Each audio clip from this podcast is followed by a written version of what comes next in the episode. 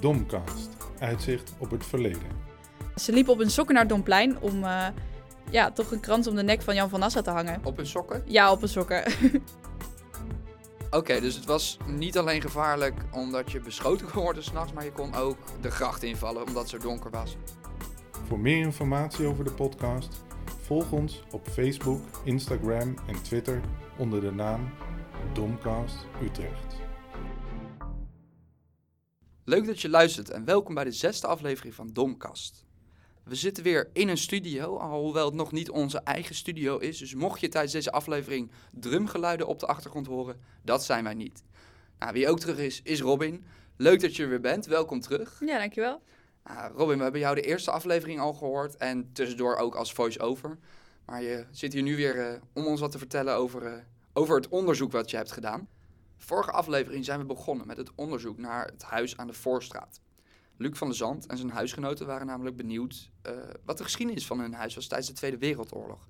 En we hoorden toen al dat het een hotel was, genaamd het Rode Hert, en dat het in bezit was van de familie Rietveld.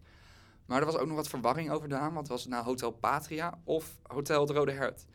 En hier heb jij samen met Robrecht en René de afgelopen week onderzoek naar gedaan, toch? Ja, klopt. Ehm, we komen later nog op Hotel Patria. Ehm, maar nu eerst wat we weten over het Rode Hert. Ehm, onze zoektocht begon eigenlijk in februari al met een bezoekje aan het Utrechts archief. En de informatie die ik toen al gevonden had, hebben we daarna bij ons uh, etentje bij Luc aan hem en Judith verteld. Uh, zoals we in de vorige aflevering konden horen. Ehm, en Luc wilde weten of de verhalen die in het studentenhuis rondgaan, uh, namelijk dat het pand als onderduikadres diende tijdens de Tweede Wereldoorlog, ja, of dat waar is. Ja, want waar begin je als historicus dan in de zoektocht naar de waarheid? Uh, hoe zijn jullie begonnen? Nou, uh, we zetten onze zoektocht daarna in ieder geval uh, voort met het krantarchief van het Utrechtse archief. En daar kwamen we eigenlijk heel veel bijzondere verhalen tegen. We leerden meer over de voorgeschiedenis van het pand. Het Rode Hert staat in ieder geval al genoemd als hotel in de 19e eeuw. De vroegste bron die we daarvoor konden vinden komt al uit 1835. Okay. Um, het stond zelfs bekend als een van de voornaamste logementen in Utrecht. Uh, en we vonden iets wat Judith, het huisgenootje van Luc, dat ook bij het interview was, uh, ons heeft verteld over wat zij al wist over het pand. Uh, zij wist ons namelijk al te vertellen dat, het, dat er een houten schuur bij hen op, op de kavel stond en dat dat het koetshuis heette. En wij vonden daarna dat in de 19e eeuw het Rode Hert inderdaad het rol, rol speelde bij de handel en dat het koetshuis er ook inderdaad echt was. Uh, er vertrokken namelijk vrachtwagens, wordt getrokken door paarden in die tijd nog uh, vanaf het Rode Hert. en men kon daar ook afspannen. Oké, okay. leuk dat ze zelf ook al aan het onderzoek waren begonnen. En dit bevestigt dan wel het vermoeden wat Judith had, toch? Ja, precies. Um, en we hebben tijdens ons onderzoek nog veel meer interessante verhalen gevonden over wat er zich zoal heeft afgespeeld in het hotel. Er werd bijvoorbeeld een gewonde uh, 70-jarige vrouw naar het hotel gebracht. Zij was aangereden door een tram omdat ze, nou ja, omdat ze doof was en ze hoorden de tram niet aankomen. Oeh, ja, dat, ja. dat is lullig. Een beetje. Ja. Maar ze heeft het als het goed is wel overleefd. Oké. Okay. Um, ook ontmaskerde een van de dochters van Rietveld een crimineel. Hij had, kort daarvoor had hij enkele duizenden gulden gestolen. een enorme hoeveelheid voor die tijd maar natuurlijk voor nu ook wel. Ja, ik heb, ik heb het nu ook niet op zak. Nee. Um, en nou, 25.000 gulden daarvan had hij op zak toen hij om een kamer kwam vragen in het Rode Hert. En uh, dochter, een van die dochters die ging naar het politiebureau en ja, wist hem inderdaad op te laten pakken. Oké, deze informatie geeft ons een beetje een beeld van hoe het hotel vroeger was. maar de vraag van Luc ging over de Tweede Wereldoorlog. Want ze vroegen zich af of er onderduikers in hun huis hadden gezeten. En vorige week hoorden we dat dit waarschijnlijk eerder mensen waren die een plaats zochten om voor de avondklok binnen te kunnen zijn, toch? Ja, nee, dit klopt. Uh, en hier komt eigenlijk het probleem en soms ook het hele leuke van historisch onderzoek doen naar boven. Uh, in onze zoektocht naar wat er zich nou heeft afgespeeld in de Tweede Wereldoorlog in dit huis, struinen we Krantenbank Delver en het Utrechts Archief af. En we kwamen vooral dit soort verhalen tegen. Ja, Delver, dat is een, een gratis website waar heel veel oude kranten te vinden zijn. Ja. ja. Um, maar ja, we konden dus nergens bewijs vinden dat er mensen ondergedoken zaten of schuilden voor de avondklok. En dat boekje wat Pim noemde toen we daar waren, uh, toen uh, wij hem aan de telefoon hadden, um, ja, dat kwamen we eigenlijk ook nergens meer tegen. En we beseften erbij dat zoiets illegaals als uh, onderduikers sowieso niet zo snel ergens vastgelegd wordt. Nee. Ehm, dus ja, we vroegen ons af, nou, hoe gaan we nou verder? En eh, toen hebben we in verschillende Facebookgroepen voor Utrechters uh, een oproep geplaatst. Of mensen ons misschien konden helpen met meedenken. Uh, nou, daar kwamen we heel veel leuke reacties op. Vooral amateurhistoricus Vincent Dirksen hielp ons enorm met de verhalen waar we het zojuist over hadden. Um, en hij wist ons ook te vertellen dat de zoon van vader Rietveld niet zo heel veel voelde voor het hotelvak. En dat toen vader Rietveld in 1939 overleed, het pand daarom in de handen van zijn dochter Elisabeth kwam. Oké. En Elisabeth velde dus in 1942. En uh, daarna weten we dat het werd verkocht aan JFC Bolwert, uh, die er dus in 1942 wasserij Excelsior van maakte. Oké, maar daar liep het onderzoek dus een beetje vast eigenlijk. Ja, uh, we wilden nog wel naar het kadaster kijken of daar iets te vinden was over wie de eigenaars van het pand waren na de familie Rietveld. Uh, maar ja, vanwege de maatregelen rondom de coronacrisis ging dat gewoon niet. Um, en ook de Facebookgroepen konden ons niet echt verder helpen bij uh, het vinden van persoonlijke informatie of ego-documenten. Nee, ja, want ego-documenten dat zijn persoonlijke documenten zoals uh, brieven en dagboeken en zo natuurlijk. Ja, en die waren er natuurlijk wel voor uh, de familie Muller, maar niet voor ja, over Elisabeth Rietveld of over de rest van de familie. Nee. Dus uh, ja, we zaten een klein beetje vast. en daarom schakelden we de hulp in van wat meer ervaringshistorici, die dit vast al wat vaker hadden meegemaakt. en wij hebben ja, Selma Leidersdorf en Marijke Huisman gevraagd, in de hoop dat zij ons ja, wat tips konden geven. Oké. Okay. Marijke Huisman is universitair docent in Utrecht en is onder andere gespecialiseerd in publieksgeschiedenis. Vastlopen als onderzoeker is heel gewoon, zegt zij.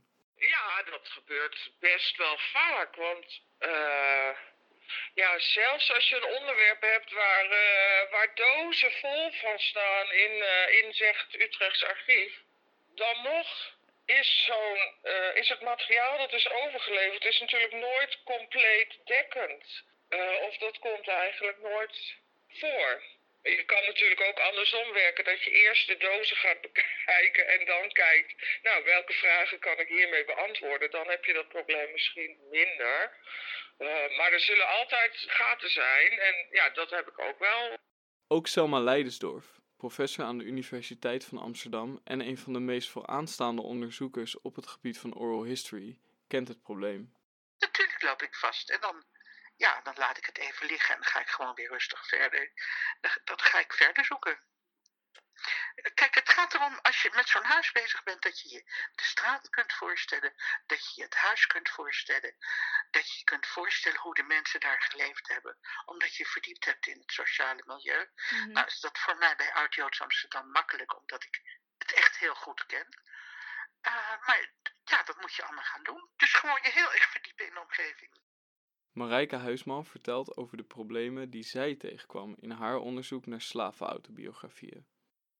Dat waren gedrukte boekjes, vaak goedkoop.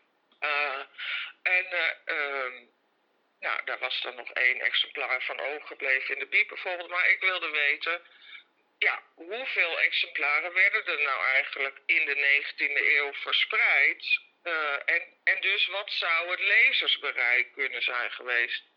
Maar oplagecijfers van uitgevers, die zijn nauwelijks uh, overgeleverd. Dus ja, dan kan je zoeken wat je wil, maar dan, uh, ja, dan heb je daar gewoon geen informatie over. En ja, dan moet je eigenlijk onttrekkende bewegingen gaan maken. Kijken van waar is dan wel informatie over. Uh, maar je kan natuurlijk ook je onderzoek een beetje aanpassen. En zeggen, nou dat valt dan buiten mijn bestek. Want ja, daar kan ik niks mee. Ik richt me dan op, op iets anders. Dus bijvoorbeeld, wat staat er dan in zo'n slavenautobiografie? Want dat kan je wel lezen. En misschien zijn er wel recensies waaruit blijkt wat mensen ervan vonden. In ieder geval een paar beroepslezers. Dus ja, dat is dan eigenlijk uh, een beetje de aangewezen weg. Dat je toch via de indirect bewijs uh, verder gaat. Maar ik zal je iets vertellen. Ik heb net voor Joodse Huis 6 heb ik een, een, een pand beschreven in de Zandstraat. Waar een gezin woonde een melkwinkel hadden ze. En er was helemaal niets. Die straat bestaat niet meer. Dat pand bestaat niet meer. En ik had alleen een um, memoire van iemand uit 1964. Dan is eigenlijk mijn eerste advies: je moet heel veel van zo'n buurt weten. Je moet heel veel van de geschiedenis van die straat weten. Dan kom je eigenlijk al een heel eind. Want eigenlijk al mijn bijdragen aan Joodse huizen, daar heb ik niet meer voor kunnen interviewen. Want het gaat over voor de Tweede Wereldoorlog. Die mensen zijn dood. Mhm. Maar in alle gevallen weet ik ontzettend veel van Oud-Joods Amsterdam, van de straat. En heb ik ook heel veel bijgezocht over die straten. Je had gezien in de Zandstraat had een melkwinkel. Dus ik heb dagen in het gemeentearchief van Amsterdam gezeten om meer over die melkwinkel te vinden. Dat is me helemaal niet gelukt. Ik heb in uh, allerlei uh, registers van melkwinkels, zuivelindustrie, zuivelhandel. Ik heb overal ingekeken. Dat is niet gelukt. En het probleem is, het gezin woonde over, op twee adressen. Op nummer 14 en op nummer, ik dacht nummer 29, hou me te goede, staat in het stukje. En ik weet dat ze op een gegeven moment met z'n allen naar 14 zijn gegaan. En de melkhandel hebben opgegeven. Mm -hmm. uh, maar wanneer precies en of ik daar gelijk in heb, dat weet ik niet zeker. Ik zeg dat ook heel vragend. Ik denk dat ze toen de melkhandel hebben opgegeven. Je weet als historicus heel vaak niet precies hoe het zat. Maar je gaat het steeds waarschijnlijker maken doordat je je kennis uitbreidt. Dat, dat is natuurlijk heel vaak hoe, uh, historici uh, werken en, en moeten werken. Ja, uit die contextinformatie over allerlei aanpalende kwesties leidt je iets af. Um, omdat uh, ja, voor bijna geen enkele vraag die wij hebben, is er gewoon één bron of één doos. Uh, met stukken waarin, uh, nou ja, waarin precies staat genoteerd, zaten er onderduikers in de Voorstraat, Panses en zo, of in heel Utrecht. Dat, dat, dat, dat heb je gewoon nooit. Ja, dus waar jullie tegenaan lopen met dit onderzoek, dat is eigenlijk best wel normaal voor een, een historisch onderzoek. Ja, dat vertellen ze ons tijdens onze studie ook wel. Uh, dus het was best heel erg geruststellend om te horen dat dat best wel vaak voorkomt. Uh, en dat je gewoon je onderzoeksvraag kan bijstellen en kijken wat je wel kan zeggen met op basis van de bronnen die je wel hebt. We hoorden natuurlijk van voormalig huisgenootje Pim dat de avondklok een rol speelde bij het Rode Hert. Dus Robrecht heeft uh, de tips van Marijke en Selma in de praktijk gebracht. En hij heeft zich de afgelopen we weken uh, verdiept in de avondklok. En of we misschien andere verhalen konden vinden die het verhaal van de Voorstraat wat aannemelijker maken. Uh, want zoals Selma ook al zei, je kunt soms als historicus niet precies de waarheid weten. Maar je kan het wel proberen te benaderen. Goed, laten we dan beginnen bij wat die avondklok precies inhield en waarvoor die bedoeld was. Uh, nou, de avondklok, of spertijd zoals het ook wel werd genoemd, uh, werd door de Duitsers ingesteld om openbare orde te bewaken en om te voorkomen dat mensen s'nachts gingen samenscholen. Um, en dat was vaak tussen middernacht en vier uur 's ochtends. Uh, en dan was het verboden om op straat te zijn. En uh, deze tijden konden soms wel verschillen. In Utrecht was het bijvoorbeeld ooit eens vanaf half acht dat je binnen moest zijn. Oké, okay. tussen twaalf en vier s'nachts, dat is op zich nog wel te doen om binnen te blijven. Maar vanaf half acht al, dat, dat is best een ingrijpende maatregel. Ja, dat was het zeker. Zeker ook omdat je eigenlijk echt niet betrapt wilde worden op het uh, overtreden ervan. Want uh, op overtreders mocht zonder waarschuwing gewoon geschoten worden. Oké, okay, dus niet een boete als je op straat was waar het niet mocht, maar er werd gewoon echt op je geschoten meteen. Ja, ja. Oké. Okay. Um, maar ook als je, ja, als je netjes binnen bleef, dan waren er andere dingen waar je s'avonds en s'nachts op moest letten. Uh, mensen moesten namelijk ook hun huis verduisteren. Ze moesten hun ramen blinderen. Dat kon met zwarte verf of met uh, zwart papier, zodat er geen licht naar buiten kwam. En dit was eigenlijk om te zorgen dat uh, geallieerde bommenwerpers minder goed konden navigeren of gerichte bombardementen konden uitvoeren. En het Joodse zangersduo Johnny and Jones zingt in 1940 een liedje over deze maatregel.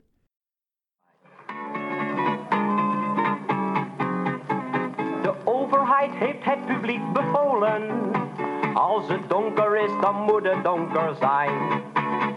Er mag geen enkel licht naar buiten schijnen. Verduisteringspapier voor je gordijn.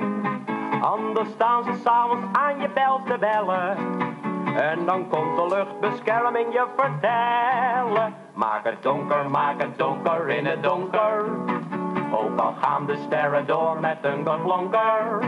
Ik loop langs de huizenkant met mijn luchtbeschermingsband. De lantaarn in mijn hand om te kijken waar iets brandt. Hou dus rekening met de verduisteringswensen. Maak het donker, reuze donker, beste mensen. Daar gaan wij. Oké, okay, dus eigenlijk best wel een vrolijk, eh, opbeurend liedje. Eh, maar wat kunnen wij als historici precies met zo'n bron? Want ja, ook dit is een bron. De meeste mensen gaan ervan uit dat we vooral boeken lezen. Maar we hebben hier een, een, een songtekst, een, een liedje. Wat, wat kunnen we daarmee? Nou, je kan er in ieder geval twee dingen mee. Ehm, ten eerste zegt het liedje natuurlijk iets over de verduistering zelf, hoe het in zijn werk ging, eh, wat voor invloed het had op mensen. Eh, en daarmee schetst het dus een beeld van die tijd. Uh, maar daarnaast geeft het ook aan hoe mensen eigenlijk omgingen met de bezetting. Dus ja, luchtige en humoristische liedjes waren ook onderdeel van het dagelijks leven tijdens de Tweede Wereldoorlog. Ja. Juist over de dingen die heel beangstigend waren. Maar goed, ja, naast dat je moest oppassen voor politie of soldaten, was het s'nachts buiten ook nog eens echt heel donker. Um, zo zouden er in Amsterdam tijdens de verduistering zo'n 450 mensen in de grachten zijn gevallen. Oké, dus het was niet alleen gevaarlijk omdat je beschoten kon worden s'nachts, maar je kon ook de gracht invallen omdat het zo donker was. Waarom gingen mensen dan nog naar buiten? Wat, wat, zijn de, wat waren hun redenen eigenlijk om, om dit te riskeren? Ja, precies dat inderdaad. Ik bedoel, je gaat niet zomaar de straat op s'nachts. Uh, dus om het verhaal van de Voorstraat aannemelijker te maken, probeerden we een lijst van potentiële onderduikers of schuilers voor de avondklok te bedenken. Uh, die dus misschien wel schuilden bij het Rode Hert. Um, de meest voor de hand liggende zijn natuurlijk mensen van het verzet. Um, zij maakten maar al te graag gebruik van die duisternis die er was. Uh, maar ook een andere groep trotseerde in de Utrecht de avondklok, de Utrechtse studenten. Eén verhaal over de studenten van het koor geeft dit mooi weer. Oké, okay, opstandige studenten. Dit vind ik altijd interessant. Vertel. Ja, het was een uh, oud gebruik om tijdens de Dias, de verjaardag van de universiteit, een uh, krans te hangen om het standbeeld van Jan van Nassau op het Domplein. Uh, zulke nationalistische gebaren waren natuurlijk wel verboden door de bezetter, maar in 1942 besloten studenten die traditie in ere te houden. Um, om niet betrapt te worden, om niet betrapt te worden deden ze dit in het midden van de nacht. En ze liepen op hun sokken naar het Domplein om ja, toch een krans om de nek van Jan van Nassau te hangen. Op hun sokken? Ja, op hun sokken. Oké. Het bleek dat er de volgende ochtend een Duitse generaal op bezoek kwam in het academiegebouw. En uh, dat staat als volgt beschreven in het boek Utrecht in Verzet. Ik zal het even voorlezen. Toen de hoge bezoeker morgens vroeg met zijn escort de Domplano breed, prijkte om de hals van Jan van Nassau een krans met oranje linten. Woedend verliet de generaal onmiddellijk de Domstad, maar het gebeuren ging als een lopend vuurtje door de stad en de Utrechtse bevolking verkneukelde zich. Oké, dus ondanks het gevaar dat het met zich meebracht om naar buiten te gaan, waren er toch nog mensen die dit deden. Um, is het dan aannemelijk dat deze mensen, dus studenten en uh, mannen en vrouwen van het verzet, dat zij bij het Rode Hert aanbelden om te schuilen? Ja, dat zou kunnen. Maar ja, hard maken wat betreft het verzet kunnen we natuurlijk niet. Er is gewoon geen bewijs voor te vinden. Uh, wel is er misschien een andere verklaring voor het gerucht dat de ronde gaat in het pand aan de Voorstraat. Uh, en de volgende aanwijzing vonden wij in het Utrechtse Archief en hun collectie van het Utrechts Nieuwsblad. In een uitgave van uh, woensdag 4 november 1942 staat het verhaal van een paardenkoopman. Uh, hij was voor zaken met de trein op reis naar Utrecht. Alleen die trein was zo erg vertraagd dat hij uh, bang was dat hij geen slaapplek meer kon vinden voordat de avondklok inging. dus hij besloot zich schuil te houden in de trein. De trein werd s'nachts naar een rangeerterrein gereden en daar betrapte de surveillerende agent hem. maar gelukkig kwam hij er maar met een boete van 10 gulden vanaf. Oké. Okay. Maar wat zegt dit dan over het Rode Hert, die man in die trein? Nou, dat er misschien een uh, wat minder sensationele verklaring is voor het uh, gerucht in het huis van Luc. Oké, okay, nou ja, als ik dit zo hoor, dan gaan daar de mooie cowboy-verhalen van Luc en zijn huisgenoten. Maar wat is dan die minder sensationele verklaring?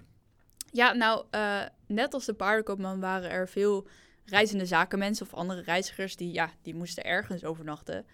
En uh, deze mensen die konden dan mogelijk misschien nog laat aankloppen bij het Rode Hert om zo niet in, in de problemen te komen. Uh, ja, maar in alle eerlijkheid uh, komen hier wellicht nooit met zekerheid achter. het blijft door gebrek aan bronnen gewoon bij speculatie. Ja, uiteindelijk is het ook als historicus de zaak om met de beschikbare bronnen die je hebt tot een mogelijk verhaal te komen. En om meer zekerheid te krijgen in een onderzoek zoals dit naar het hotel aan de Voorstraat, heb je eigenlijk toch echt wel die persoonlijke documenten nodig. Maar ja, die waren er dus niet. Nee, maar we vonden nog wel een hele gave aanwijzing over Hotel Patria. Uh, Luc en Judith die waren natuurlijk heel verbaasd toen we vertelden, toen we bij hen waren, dat het uh, hotel het Rode Hert heette tijdens de oorlog. Want zij kenden alleen de naam Hotel Patria. Dus om die verwarring op te helderen, moeten we een sprong maken naar de jaren 70. Toen het pand aan de Voorstraat uh, leeg kwam te staan, toen betrokken heel andere mensen op illegale wijze het voormalige hotel. Oké, die sprong naar de jaren 70, die gaan we volgende aflevering maken. Uh, de volgende aflevering die is over twee weken. En wil je ondertussen meer weten over het Joodse zangduo? Hun verhaal is op onze website terug te vinden, www.domkast.nl. Nou, ook vindt u hier de gebruikte bronnen en zijn er volledige interviews met de expert uit deze aflevering te beluisteren. En ondertussen zijn we ook te bereiken op Facebook, Instagram en Twitter. En via de e-mail op info.domkast.nl. Domkast wordt gemaakt door een team van enthousiaste studenten. Maar we hadden dit niet kunnen doen zonder de hulp van Community Service Learning, de Universiteit Utrecht, het Utrechts Archief, Luc, Koen, Judith en Pim, mevrouw Spaans van der Bijl, Selma Leidensdorf, Marijke Huisman, Hans Schuurman en Katinka Beer.